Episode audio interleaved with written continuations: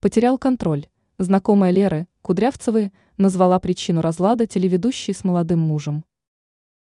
Несколько недель назад 52-летняя знаменитость заявила в социальных сетях, что решила расстаться с мужем. Новость она сопроводила короткой заметкой о том, что все проблемы от алкоголя. Другие подробности звезда раскрывать не стала. Но недавно раскрылось, что теледива все же не стала подавать на развод. Она надеется, что ситуация в отношениях с отцом ее дочери улучшится. Знакомая Кудрявцевой, которая захотела быть анонимной, рассказала, что стала последней каплей для Кудрявцевой. Подробнее об этом пишет издание КП. Как оказалось, 36-летний супруг ведущий выпивал, а Кудрявцева старалась терпеть такое поведение. В какой-то момент, как отметил источник, мужчина потерял контроль в то время, когда его жена улетела в отпуск. Макаров так напился, что затопил квартиру.